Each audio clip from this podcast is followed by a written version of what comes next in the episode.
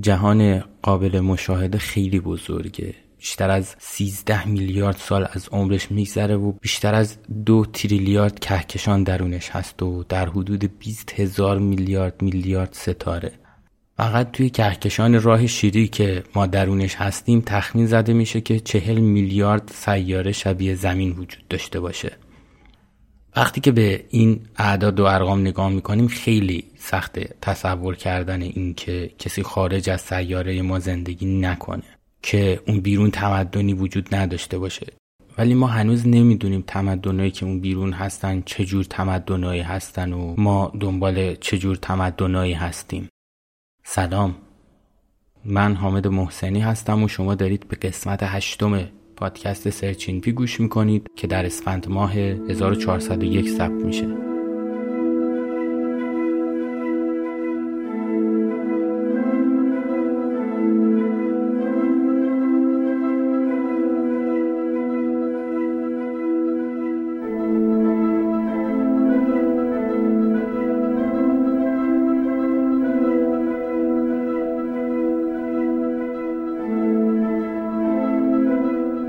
توی این محیط وسیع کهکشانی طبیعیه که فکر کنیم تمدنها با میلیون ها سال فاصله از همو جدا از هم شکل گرفتن. و هر کدومشون یه مسیر متفاوتی رفتن و طبیعیه که یه سریاشون هم از بین رفته باشن. تمدنهایی از نوع غارنشینی تا فوق پیشرفته وجود دارن. انسان طمع داره کنجکاوه و توسعه طلبه. هر کدوم از این قابلیت ها رو بیشتر داشته باشیم بیشتر توی گسترش تمدنمون می‌تونیم جلو بریم. و طبیعیه که فکر کنیم بیگانه هایی که حیات دارن هم از این قابلیت ها کمک گرفته باشن برای رشدشون. و باید یه مقیاسی باشه که بشه اینا رو اندازه گرفت بشه اینا رو متری کرد. مقیاس توسعه انسانی اینجوریه که ببینیم چقدر انرژی از طبیعت می‌گیره و اونو قابل استفاده می‌کنه. ما از قدرت بازوهامون کمک گرفتیم تا فهمیدیم که چجوری آتش رو کنترل بکنیم. بعدش ماشینایی ساختیم که از قدرت آب و باد استفاده می‌کرد. به مرور زمان این ابزارا بروز شد. از گیاهان مرده که زیر زمین مدفون شده بودن استفاده می‌کردیم. و هرچی بیشتر از این منابع استفاده کردیم قدرت تمدن سازیمون هم بالاتر رفت بین سالهای 1800 تا 2015 جمعیت هفت برابر شد در صورتی که 25 برابر بیشتر انرژی مصرف می کردیم.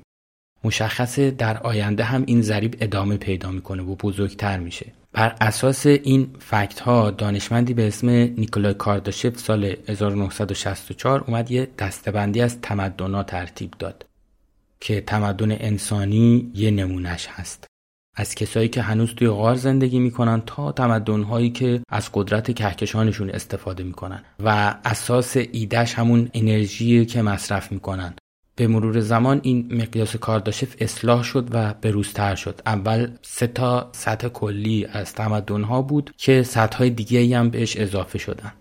بعضی منابع تا هفت تا سطح بندی هم نشون دادن. به طور کلی تمدن نوع یک تمدنیه که می‌تونه از انرژی سیاره خودش استفاده کنه. تمدن نوع دو می‌تونه از قدرت ستاره و سیاره های منظومه خودش استفاده کنه. تمدن نوع سه می‌تونه از انرژی کهکشان خودش استفاده کنه. تمدن نوع چهار می‌تونه از انرژی چندین کهکشان استفاده کنه. برای جمعیتی مثل مورچه ها که کلونی و تمدن خودشونو دارن ما در برابرشون خیلی فوق پیچیده و فوق پیشرفته به حساب میایم. برای همین به زیر مجموعه نیاز داریم. یعنی تمدن هایی که کوچیکتر از سطح یکن و کمتر از اونن. تمدن هایی که از صفر شروع میشن تا به یک می‌رسن. این تمدن ها هنوز به اون تکنولوژی دست پیدا نکردن که بتونن امواجی مثل امواج رادیویی ارسال کنن و برای همین رای وجود نداره که از وجودشون باخبر بشیم. ولی اگه میفرستادن هم چیزی عوض نمی‌شد چون اصلا قادر به دریافتشون نبودیم. در ابعاد کیهانی امواجی که ما میفرستیم اصلا گمه.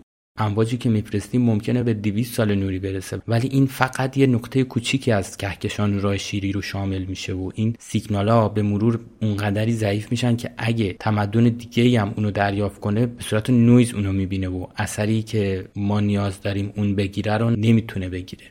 امروز تمدن بشری به مرحله 75 صدم از توسعه و پیشرفتش دست پیدا کرده. یعنی الان ما کمتر از یک هستیم. یه فرمولی هم داره که حالا نمی‌خوایم واردش بشیم که چجوری محاسبه می‌کنن که تمدن ما تو چه سطحی هستش.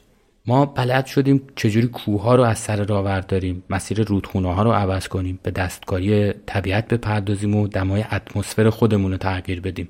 اگه همینجوری رشد ما ادامه پیدا کنه و ما زمین رو به جای غیر قابل سکونتی تبدیل نکنیم اون موقع می‌تونیم در چند صد سال آینده به سطح یک برسیم. هر تمدنی هم که به سطح یک برسه به مرور میگرده دنبال جهان خارج از خودش. چون هنوز مثل پیشینیانش حرس و طمع داره رقابتیه و البته کنجکاوه. گام منطقی بعدی اینه که بریم به سمت معادن سیارات و سیارک های دیگه و معادن اونا رو بخوایم استخراج کنیم. ممکنه که توی این راه سنت های جدیدی هم بسازیم.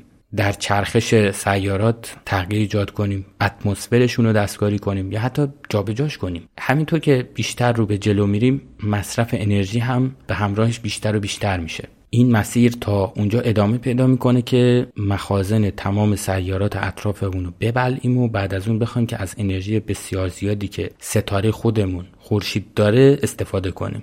اینجوری به یه منبع بیپایان انرژی وصل میشیم و همچنان توسعه طلب و کنجکاو و تما باقی میمونیم تا به ستاره های اطرافمون وصل بشیم که چند سال نوری از ما فاصله دارن. برای تمدن سطح دو رسیدن به ستاره های دیگه می‌تونه پیمودن فاصله زمین تا پلوتو باشه با تکنولوژی امروز که البته با سرمایه گذاری های کلان میشه از پس اینم بر اومد.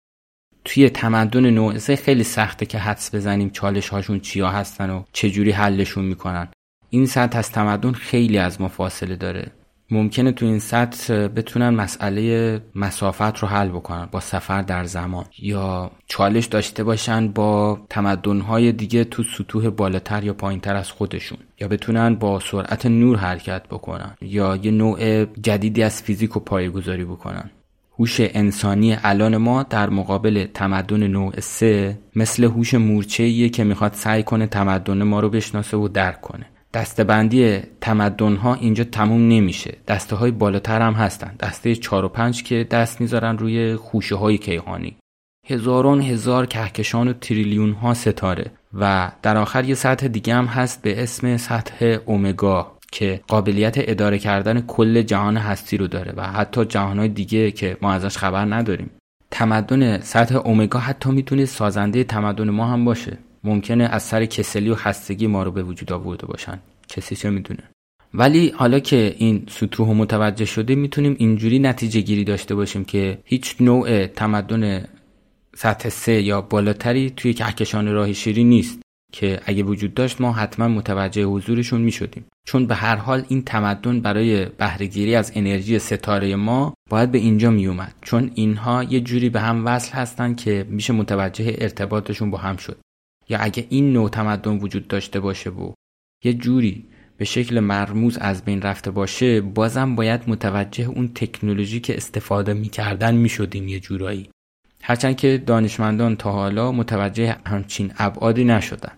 پس احتمالا اونا نیستن و قبلا هم نبودن. این قضیه می‌تونه ناراحت کننده باشه و هم خوشحال کننده باشه. ناراحت کننده از این بابت که شاید ما هم به اون مرحله نرسیم و وسط راه از بین بریم. خوشحال کنندش می‌تونیم باشه که اگه وجود داشتن می‌تونستن باعث نابودی ما بشن. پس حالا امیدوار کننده ترین حالت اینه که تمدنهایی تا سطح دو باشن احتمالا. بین یک تا دو نیم. برای ما می‌تونه خوب باشه اینا چون هم قابل درکه و هم انگیزه بخشه و هم می‌تونن راهنمامون باشن.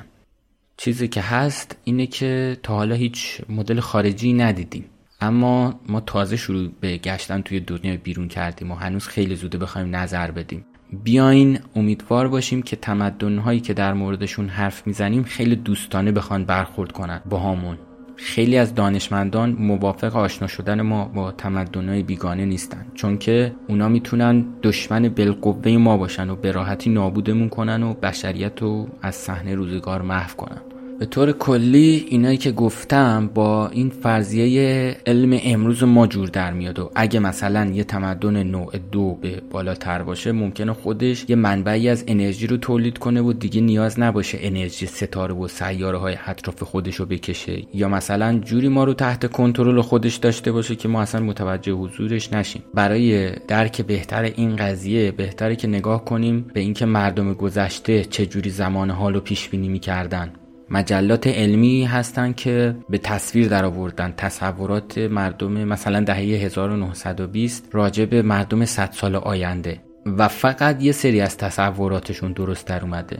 و شاید خندهدار باشه تصوراتی که اونا از زمان حال ما دارن. حالا ما می‌خوایم تصور کنیم مردمی که هزاران سال آینده زندگی می‌کنن و پر واضحه که کلی اشتباه در موردشون خواهیم داشت. منابع این اپیزود رو طبق معمول می‌ذارم توی پیج اینستاگرام پادکست و اگه پیشنهادی انتقادی چیزی بود خیلی خوشحال میشم که به هم انتقال بدینش. خیلی ممنون از وقتتون. وقت بخیر.